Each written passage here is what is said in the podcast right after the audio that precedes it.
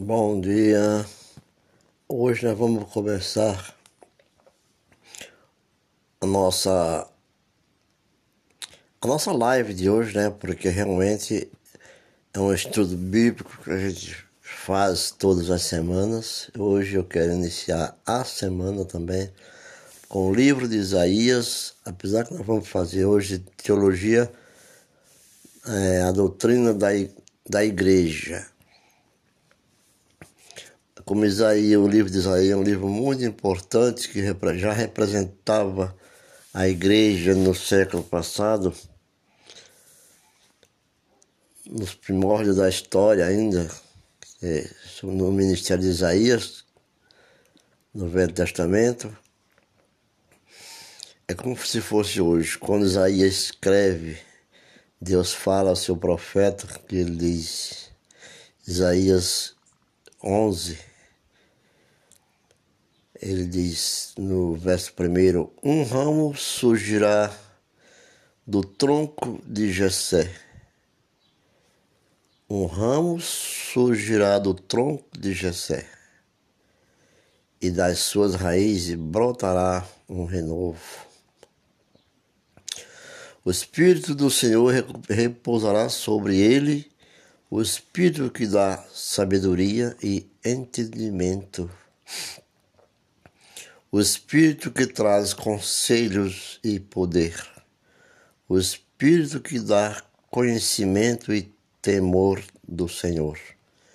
E ele se inspirará no temor do Senhor. Não julgará pela aparência, nem decidirá com base no que ouviu. Então, essa é a expressão dada ao nosso entendimento, né? não é pela aparência que devemos julgá-los, mas com retidão julgará os necessitados.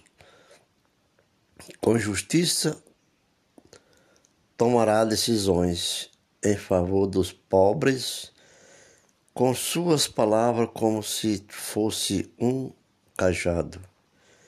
Ferirá a terra com o sopro de sua boca matará os ímpios. E ele continua no verso 5, quando diz: A retidão, a retidão será a faixa de seu peito, e a fidelidade o seu cinturão. O lobo viverá com o cordeiro, e o leopardo se deitará com os bodes com o bode, o bezerro, o leão e o novilho gordo pastarão junto e uma criança os guiará. A vaca se alimentará com o urso, seus filhotes se deitarão juntos, e o leão comerá palha com o boi. Criancinha brincará perto do esconderijo da cobra. A criança colocará a mão no ninho da víbora. E ninguém fará nenhum mal, nem destruirá coisa alguma em todos meu santo monte, pois a terra se encherá de conhecimento do Senhor, como as águas cobrem o mar. Naquele dia as nações buscarão a raiz de Jessé que será com uma bandeira para os povos e o seu lugar de descanso. Naquele dia o Senhor estenderá o braço pela segunda vez para reivindicar o renascimento do seu povo, que foi deixado na Síria, no Egito e em Patros, na Etiópia e em Gilão em Sineá, em Hamat e nas ilhas do mar. Que assim seja a vontade do Senhor, pois nós somos pecadores e o Senhor Deus já estava dando, desde o Velho Testamento, a chance para que nós fôssemos salvos. Mas vamos fazer Hoje o nosso estudo da igreja, da doutrina da igreja, quando vem uma pergunta sobre qual é o significado de eclesiologia, eclesiologia. A eclesiologia é o estudo acerca da igreja, que em grego chama-se eclésia, que significa assembleia significa reunião, porque é, logia de eclesiologia do grego significa o estudo ou tratado. Eclésia é igreja, eclésia é igreja. Qual é a origem da palavra igreja? De onde surgiu? A palavra igreja vem do termo de eclésia, que significa assembleia de reunião ou uma congregação.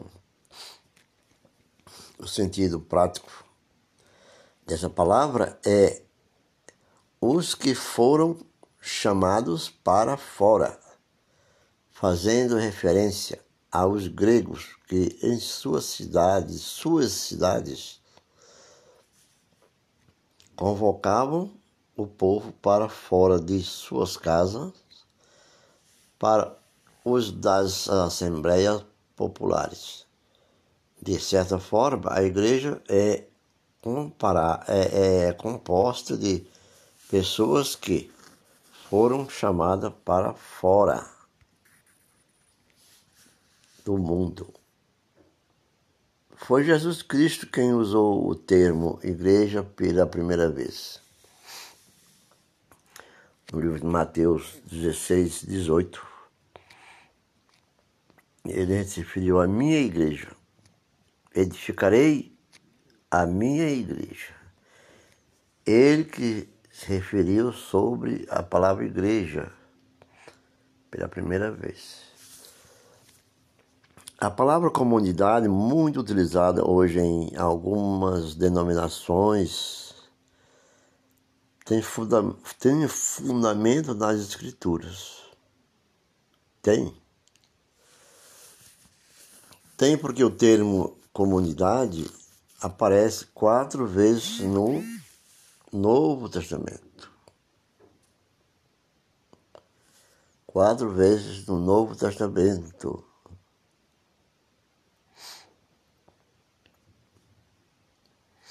E nós observarmos, se nós observarmos a palavra comunidade, como ela é, ela é utilizada, é de uma denominação que tem fundamento nas escrituras.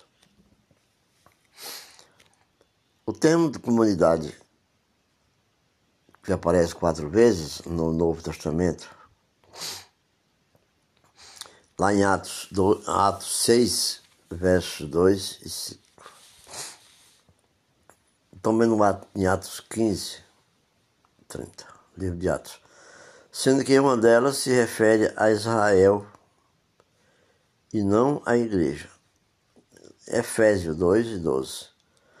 Os textos de Atos são históricos, mas o nome que Jesus deu pela primeira vez é igreja. Este é o nome em que todo o Novo Testamento é aplicado pelos apóstolos das cartas às igrejas. Em Apocalipse, capítulo 2 e 3, Jesus escreveu: as sete igrejas da Ásia. Algumas denominações têm adotado o termo comunidade por vários motivos, tais como enfatizar a comunhão entre os seus membros, valorizar os relacionamentos e discipulado enquanto outros adotam como estratégia de marketing ou puramente modismo.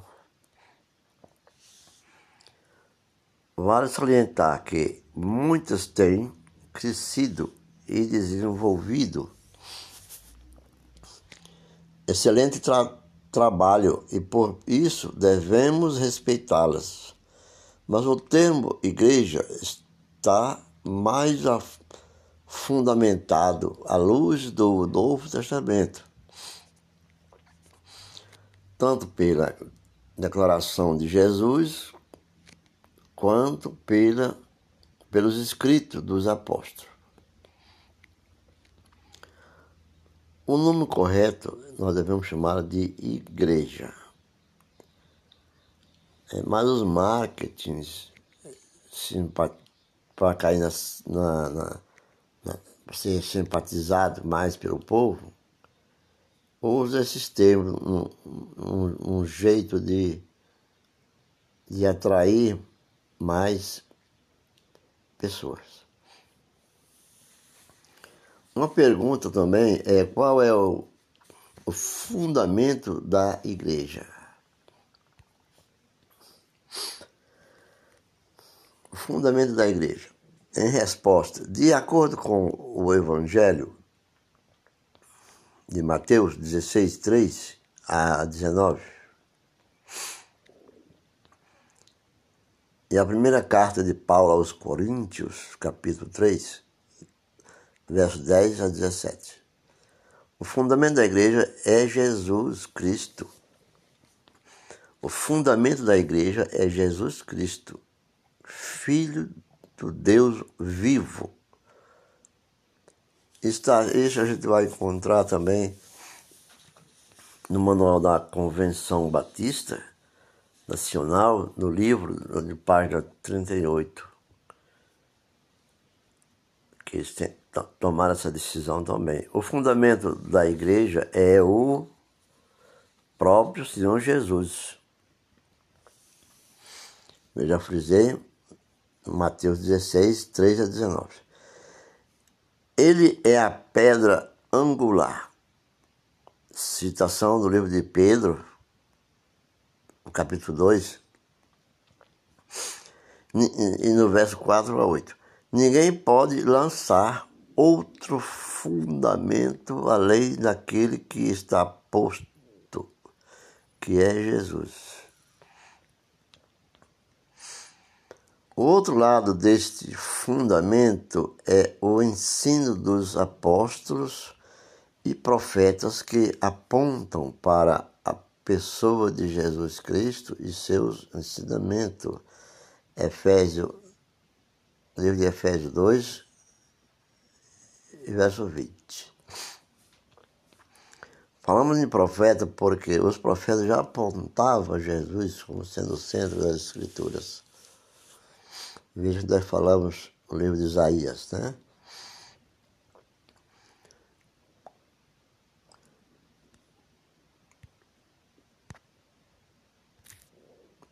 O que é igreja? É uma boa pergunta. O que é igreja? Como resposta, pode ser entendida como igreja universal é, igreja local. Por que igreja universal? A igreja universal mística, composta de todos os crentes em todos os tempos e de todos os lugares, os quais aceitaram Cristo como cabeça E essa acepção aparece em Hebreus 12, 22 e Efésios 3, 10. Falando em igreja universal. Mas vamos falar da igreja local. A igreja local é uma reunião de pessoas regeneradas e biblicamente batizadas que, num determinado lugar, voluntariamente se reúnem de acordo com as leis de Cristo, a fim de assegurar o pleno estabelecimento do seu reino, neles próprio e no mundo. É uma igreja local.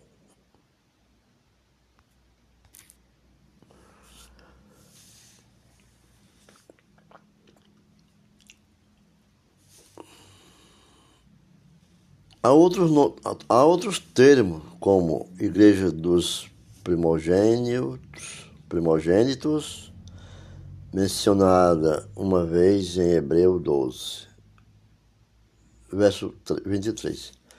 São identificadas com aqueles que foram salvos e já desfrutam da glória e do gozo do Senhor.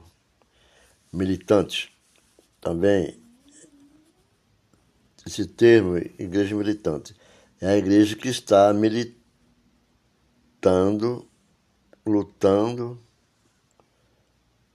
aqui na terra para cumprir sua missão. Triunfante. A igreja triunfante é a igreja arrebatada, vitoriosa, igreja que será a reunião de todos os crentes que perseverarem e saírem vencedores. Outra pergunta: quais os símbolos da igreja? Como resposta aos símbolos da igreja, primeiro, edifícios. Edifício como edifício, a igreja tem o fundamento que é o Senhor Jesus. A pedra angular, como está em 1 Coríntios 3, no verso 10 e 11, e Efésios também. Nesse, nesse edifício, cada crente é um tijolo uma pedra, pedra angular, que é a do edifício. Cada tijolo desse edifício, cada crente é um tijolinho desse, né? dessa edificação. Segundo, é 1 Pedro, verso 2, e capítulo, e, capítulo 2 no versículo 5. Né? O segundo, lavoura. A igreja é a lavoura de Deus e precisa de cuidados para frutificar. No livro de Coríntios, 1 Coríntios 3, no verso 9, 6 ao 9. Terceiro, a igreja é a noiva e esposa. Como noiva, a igreja tem Jesus, que é o seu noivo. Ela é submissa a ele. E ainda como noiva, ela é ela deve se apresentar ao Senhor pura, sem ruga, sem defeito. E, a, e, e virgem, E quarto, o corpo. Este é o símbolo mais conhecido para a igreja. De fato, a igreja é o corpo de Cristo, visível e atuante aqui na terra, e cada discípulo deve ser um membro ativo em seu pleno funcionamento.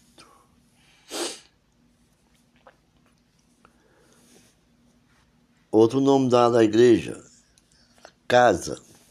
O termo grego usado pelo apóstolo Paulo em 1 Tiago, a Timóteo, aliás, 1 Timóteo 3,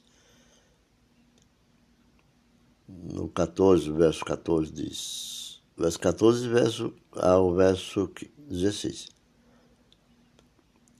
O verso 15 diz assim, quer dizer família e não edifício. A igreja é a família de Deus, não é um edifício. A igreja é a família de Deus, que é o nosso Pai e Jesus é o nosso irmão maior. A igreja é a coluna. A coluna da verdade neste mundo em oposição às mentiras de Satanás. 1 Timóteo, capítulo 3, verso 15. A igreja é o rebanho. Este é outro símbolo muito usado. Livro de Atos 20 e 28 luz de sal também, luz para brilhar nas trevas e sal para provocar sede de Deus nos homens e conservar a sociedade para que esta não se corrompa no pecado. Vamos conferir esse texto em Mateus capítulo 5, do verso 13 ao 16. Quem é o fundador da igreja? O fundador da igreja, nada mais, nada menos, já está bem claro, que é Jesus Cristo. Essa é a citação está em Mateus, essa genealogia de Mateus. Ele é o fundador da igreja. Como surgiu a igreja? Muitos praticantes, muitos crentes, não levam muito a sério o surgimento da igreja, nem como ela veio existir. Como resposta do ponto de vista do plano de Deus, a existência da igreja eh, remonta à eternidade. Do ponto de vista da história, ela surgiu ou nasceu como autêntica obra da autoria do nosso Senhor Jesus Cristo.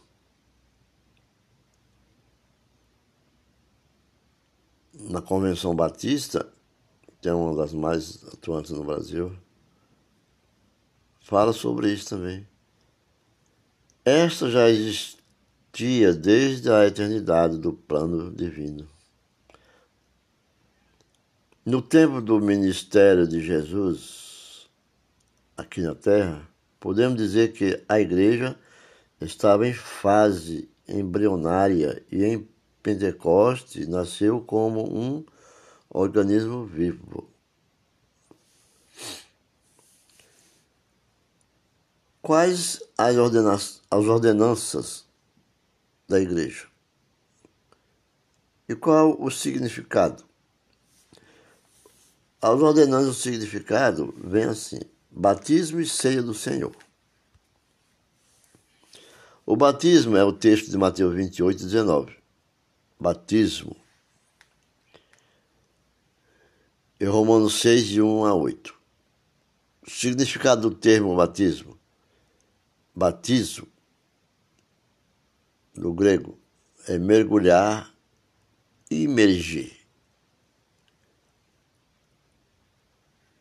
O ato de mergulhar simboliza a morte, sepultamento e ressurreição em Cristo. E uma ordenação de Jesus.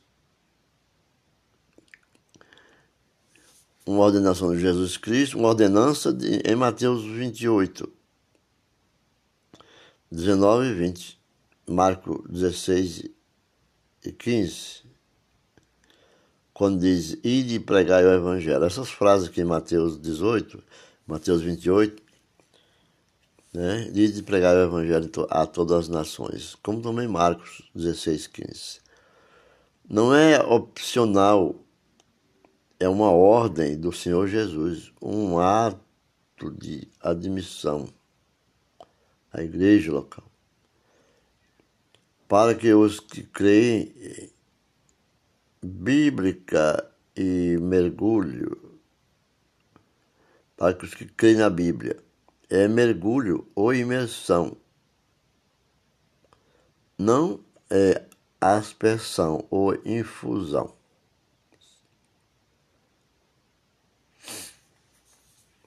Os israelitas na travessia do Mar Vermelho, esse trecho se encontra em 1 Coríntios 10, 1 e 2. João Batista que batizava onde havia muita água. É os significados. Ou seja, no Rio Jordão. Jesus que após ser batizado, saiu da água o eunuco da Etiópia que desceu da, desceu da água e saiu após ser batizado.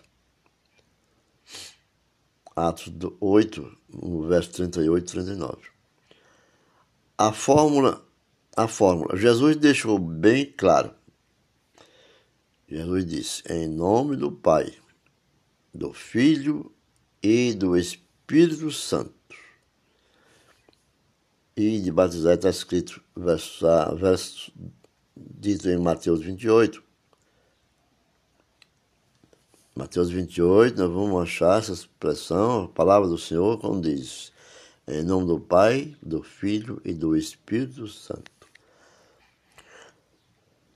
Os comentários sobre essa ordenância é que a fórmula batizar, batizando-os em nome do Pai, do Filho e do Espírito Santo, Mateus 28 e 19, como vamos reconciliar isso com o mandamento de Pedro? Cada um de vós seja batizado em nome de Jesus, em nome de Jesus Cristo. Essas últimas palavras são não representam uma forma batismal, porém uma simples declaração afirmando que recebiam batismo as pessoas que reconheciam Jesus como o Senhor e Cristo. Por exemplo, o Didaquê, um documento cristão escrito cerca do ano 100 a.C. Documento de batismo, Didaquê, fala do batismo cristão celebrado em nome do Senhor Jesus, mas o mesmo documento, quando descreve o rito detalhadamente, usa a fórmula trinitária, conhecendo as doutrinas da Bíblia. Ceia do Senhor, Mateus 26, 26 ao 30, 1 Coríntios 10, 16 e 17, há quatro tipos de ensino. Os ensinos sobre a igreja, da doutrina da igreja, há quatro tipos de ensino. Há o ensino é, transubstanciação, ensino do catolicismo romano, de que o pão e o vinho se transformam literalmente no corpo e sangue de Cristo. Ao consubstanciação, ensino da Igreja Luterana de que Cristo, de alguma forma, se faz presente nos elementos da ceia, nos elementos da ceia. Bênção inerente há também o bênção inerente. Benção inerente também. Benção inerente é ensino de algumas igrejas evangélicas de que há uma bênção especial nos elementos da ceia. Tem outra forma, chama-se ceia simbólica pensamento mais comum nas igrejas evangélicas e coerente com o ensino bíblico de que a ceia é um simbolismo ou memorial do sacrifício de Jesus Cristo. Essa é a posição dos batistas. e grande parte das igrejas evangélicas. Fazer isso em memória de mim. 1 Coríntios 11, 24 e 25. É um símbolo das igrejas batistas e grande parte das igrejas evangélicas, que faz o mesmo sentimento, significado de palavra. Diante do ensino anterior, qual a forma, a forma, a forma e fórmula bíblica do batismo? A forma bíblica do batismo é o mergulho ou imersão. E a fórmula é em nome do, da Trindade ou Trinitária. Pai, do Filho e do Espírito Santo. Tá? em Mateus 28, 19. Qual a forma do sustento da igreja? Como é a forma da, do, do sustento da igreja?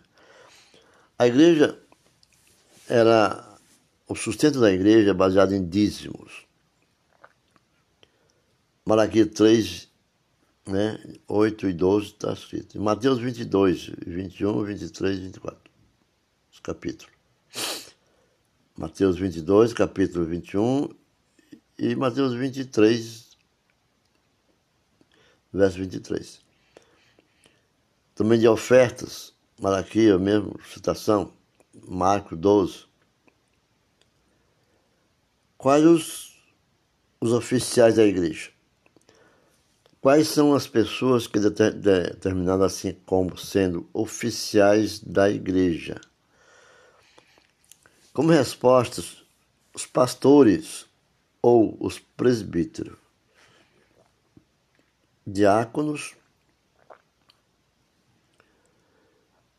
está escrito em Timóteo 3. Capítulo 3 de Timóteo está bem claro. Como também cito sobre pastor e presbítero.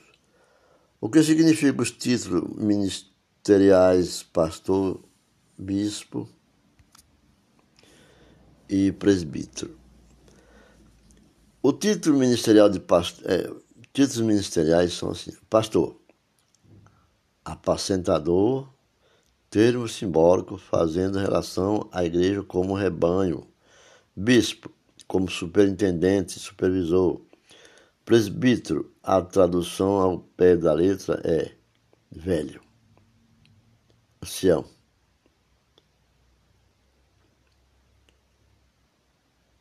Que diz que presbítero indica o, a dignidade de ofício, enquanto bispo indica a função. A eclesiologia, no tratado que diz três títulos são sinônimo e, portanto, refere-se às mesmas funções. Pastor, bispo e pastores, bispo e presbítero. Então, quais os cinco ministérios citados no Novo Testamento que pelo apóstolo Paulo? Em qual texto bíblico e quais suas definições? Essa é uma pergunta interessante. Os cinco, os cinco ministérios estão relacionados em Efésio 4, capítulo 4 de Efésio, no verso 11, como também em 1 Coríntios 12, 28 e 31. E são indispensáveis para a edificação da igreja. Apóstolo, significa o líder que implanta uma igreja local. Assenta os fundamentos e segue diante para abrir outras igrejas. Este ministério é de extrema importância para a expansão das igrejas. Ministério de apóstolo. Lucas 11, verso 49. 1 Coríntios, capítulo 12, 28. Efésio, capítulo 2, 20. Ministério de profeta. O ministério de profeta é aquele que tem uma, uma mensagem oportuna no coração e mente de Deus. Prediz eventos e fala à liderança e igreja sobre o que o futuro lhes reserva. O profeta Agabo mostrou ao apóstolo Paulo sobre sua perseguição em Jerusalém. No livro de Atos dos Apóstolos, começa no, no capítulo 11. E evangelista, ministério evangelista, é o pregador do evangelho. Sua mensagem tem forte ênfase na salvação dos pecadores e tem habilidade dada por Deus para trazer um grande número de pessoas para a igreja local. O pastor é aquele que tem o coração de um pastor de ovelha. Alimenta as ovelhas, cuida, dirige, protege, corrige e consola o povo de Deus num contexto da igreja local. Mestre, aquele que se destaca pelo ensino da palavra de Deus, é mestre. Procura ensinar as verdades divinas tanto de forma prática quanto pessoal. Neemias 8, de 4 a 8. O livro de Neemias, 8, de 4 a 8. Nós temos comentários citados sobre esses, esses, esses ministérios, esses cinco ministérios, ministérios que estão presentes na igreja atual. Um só. Líder pode desenvolver dois ministérios ao mesmo tempo. No líder. O pastor, por exemplo, pode receber de Deus o dom de mestre. A questão é que, por falta de uma boa compreensão, esses cinco ministérios não são devidamente valorizados e muitas vezes são confundidos. Evangelistas são chamados de pastores. Pastores são chamados de apóstolos e etc. Essa correlação é que faz uma confusão aos próprios membros, as próprias ovelhas do rebanho, não sabe. Mas um evangelista desenvolvendo o trabalho de pastor pode trazer grandes transtornos para a igreja local. Esse pode atrair muitas pessoas a Cristo, mas o seu ministério não tem sustentação para conservá-lo na igreja. Qual é a disciplina na igreja? Disciplinar a, é muito interessante. A disciplina formativa, por exemplo, é formar no cristão o caráter de Cristo. Disciplina formativa. Esta é a mais importante do ser de ser, por ser preventiva. Formar o caráter de Cristo é a, disciplina formativa. Disciplina corretiva. Essa disciplina é a correção do cristão faltoso. Mateus 18, 15 a 20. Em Gálatas 6 também. Disciplina cirúrgica.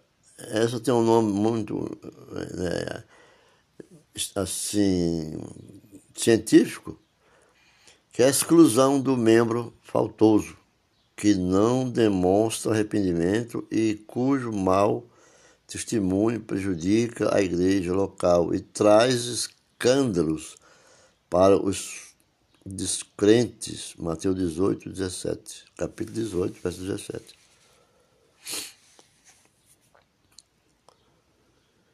Esta é a última instância. Quais as formas do governo da igreja? As formas do governo, primeiro, ditatorial. É o sistema onde o poder está centralizado num homem e sua palavra é final e não há margem para discussão ou participação dos demais. Episcopal. Este sistema concentra o poder de decisão nas, nos outros. Dos bispos e outras classes de clérigos. Presbiteriano. Presbiteriano, este é um sistema democrático, representativo, as igrejas elegem presbíteros para governá-las, mas estas próprias igrejas estão sujeitas a concílio. Este é o presbiteriano. Congregacional. Neste caso, os membros da igreja local têm uma participação maior na vida da igreja, nas decisões e cada igreja local é tem autônoma, autônoma, autônoma tem poder de decisão. Ela mesma decide sobre a sua função. Com autonomia congregacional.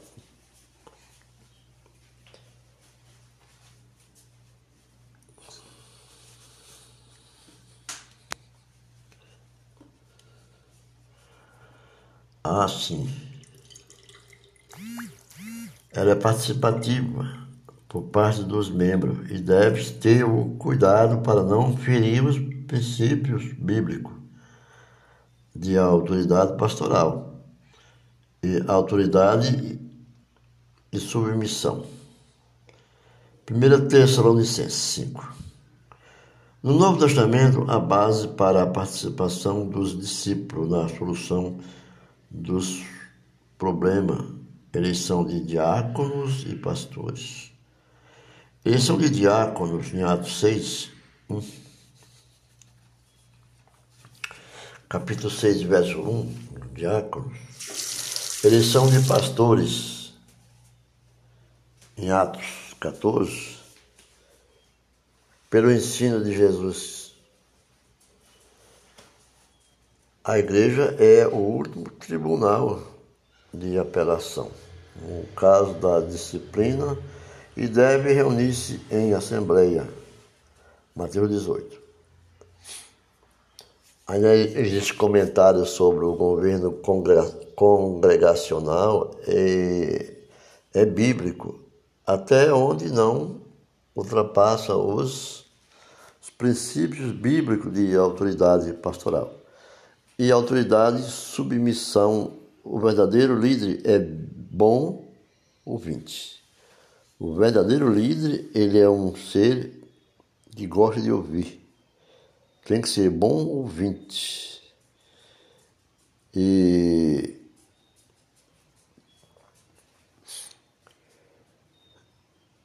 E é importante também frisar frisar o seguinte: o verdadeiro líder, além de ser um bom ouvinte, ele ouve os seus liderados, mas deve estar consciente da vontade de Deus para a igreja, não consciente da vontade dos seus liderados para a igreja local e transmiti-la com a capacidade do Espírito Santo. Assim, essa pergunta, qual é qual a missão da igreja? A resposta podemos dar é a seguinte: a, a, a missão da igreja, a sua é sua tríplice missão. É em relação a Deus, vem a seguinte ação, que é adorá-lo e glorificá-lo em toda parte. João 4, 23 e Efésios 1, capítulo, no verso 11 e 12. Em relação a si mesma, edificar a si mesma, cuidar uns com os outros e promover o seu próprio crescimento. Qualitativo e quantitativo. Com relação ao mundo, pregar o Evangelho ao perdido e fazer discípulo, e de fazer discípulo. Como já falamos é, no, é, em Mateus 28, em Atos, primeiro capítulo de Atos, também fala. Ah, quais são as condições para pertencer a uma igreja? As condições para pertencer à igreja, é, é, como resposta, é confessar Jesus com, como Senhor e Salvador. Romano 10, do verso 9 e 10. Ser regenerado ou nascido de novo. Regenerado é a pessoa nascida de novo. Veio para Cristo, batizou-os ao arrependimento. Demonstrar genuíno arrependimento. Mateus, no livro Mateus 3, verso 2 e 8. Ser batizado. Em nome do Pai, do Filho e do Espírito Santo. Mateus 28, 19 e 20. Quem utiliza o batismo nas águas ou quem pode, é, quem utiliza o batismo nas águas, quem utiliza o batismo nas águas, em resposta, a igreja local, por intermédio do, pastor, que tem aval da própria igreja. É o pastor. Quem pode ser batizado? Quem se arrepende dos pecados O arrependimento tem idade suficiente para crer e entender a obra de salvação em Cristo Jesus. Por isso que a igreja pode batizar a partir dos 12 anos, 14, 15. Não como a criancinha, não há o batismo para crianças, porque não tem a condição do arrependimento. Vemos em Marcos 16, 15, 16, 16, né? Quem pode participar da ceia? A, a Santa Ceia. Todos os cristãos nascidos, de novo, todos que foram batizados podem participar da Santa Ceia. Conforme a Bíblia, eles são batizados em nome e em comunhão com a sua igreja local. É, em 1 Coríntios 11, 27 e 29, está escrito Vamos estudar a Bíblia, porque nosso fundamento é conhecer as Escrituras Sagradas, a Bíblia. Qual é a diferença entre a ceia e Páscoa?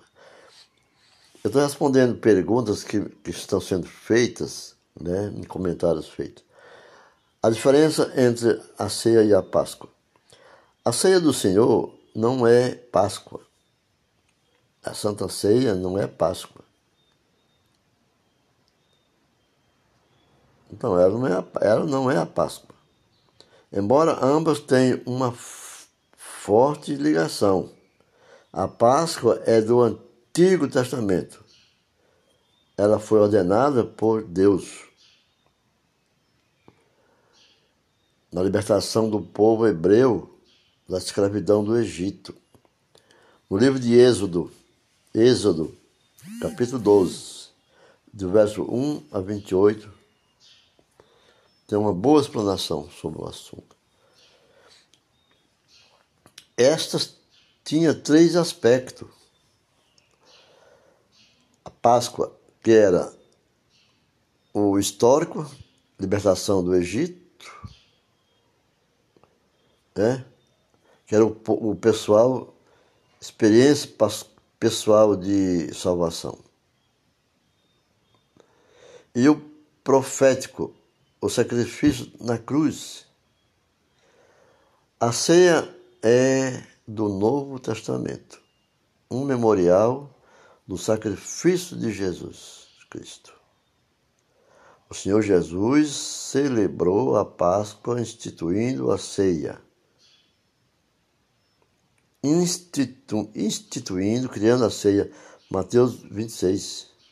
O apóstolo Paulo usou a expressão ceia do Senhor.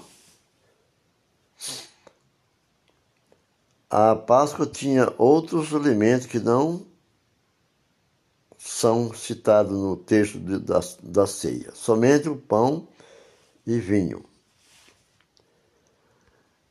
É, como em 1 Coríntios, pão e vinho.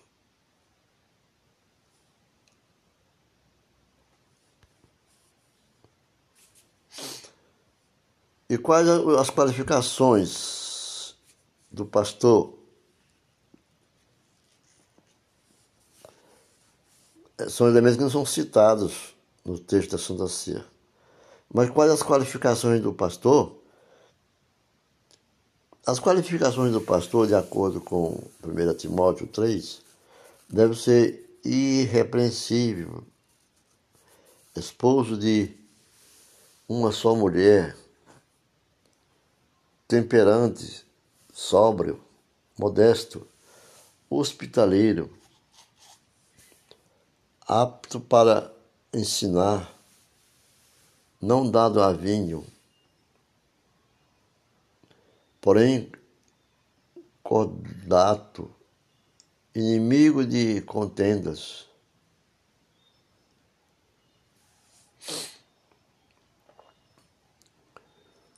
E não avarento, não governe bem a sua casa, que governe bem a sua casa. Que governe bem a sua casa, que não seja neófito e que tenha bom testemunho dos de fora, para que as pessoas vejam seus procedimentos. Né? Primeiro, é, é Tito Lá em Tito está descrevendo sobre o primeiro capítulo de Tito, de 1 até o 9. Verso de 1 a 9. Verso de 5 a 9. Aliás. Quais as funções do diácono? O diácono é uma figura muito, muito indispensável na, na, na igreja. Porque a função do diácono é a seguinte: ele que significa servo, que do grego, está escrito diáconos, é aquele que é separado na igreja para servir nas diversas necessidades, tais como ele serve a ceia do Senhor, auxiliar o pastor nas visitas aos enfermos e outros. E outros necessitados, atuar na área de benefícios social, os benefícios sociais, esta última função é que levou a igreja de Jerusalém a criar este ofício. Vejamos, consultamos lá em Atos 6, né? quais as qualificações do diácono. O diácono, de acordo com 1 Timóteo 3, 8, 13, deve ser de consciência limpa e irrepreensível, marido de uma só mulher que governe bem seus filhos e a própria casa. A base bíblica para o ministério do diáconos? Tem, sim. A base bíblica, entre, assim, entre as qualificações do diácono, há qualificações para a diaconisa também.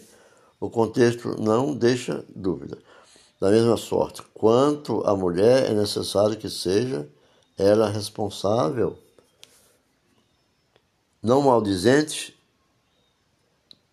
temperante e fiéis em tudo. Febe, por exemplo, é citada muitos como uma da primeira mulher pastora no Novo Testamento. Isso foi uma matéria de tese também que eu, quando eu fiz o, o meu TCC em teologia, a minha tese de defesa foi, basicamente em febre, porque mulher pode ser pastora, né? Então, Fe, é, Febe era diácono ou diaconisa, é porque Paulo citou primeiro Febe em vez de citar o marido dela. E isso criou um, né, um pensamento que Febe era, a, era diaconisa, primeira pastora. Febe era diáconos da igreja de Sencreia. Romanos 16, 1.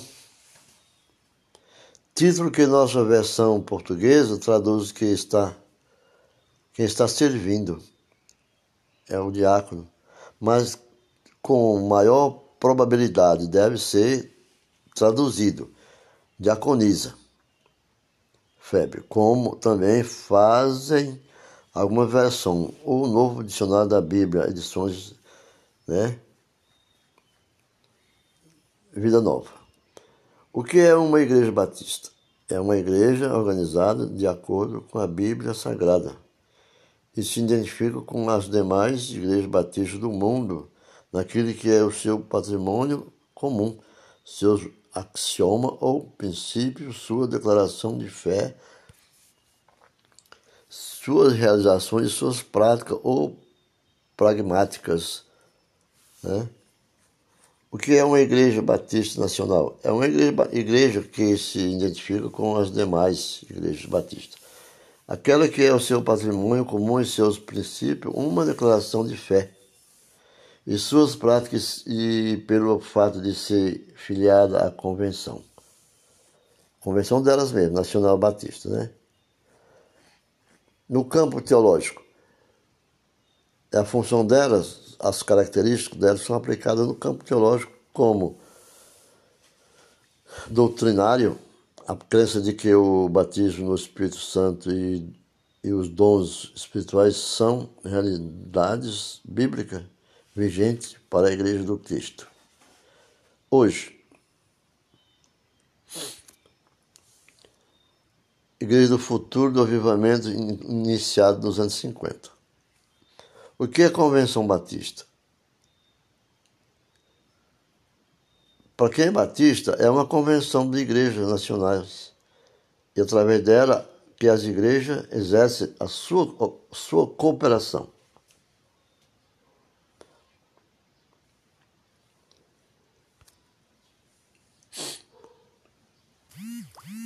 O,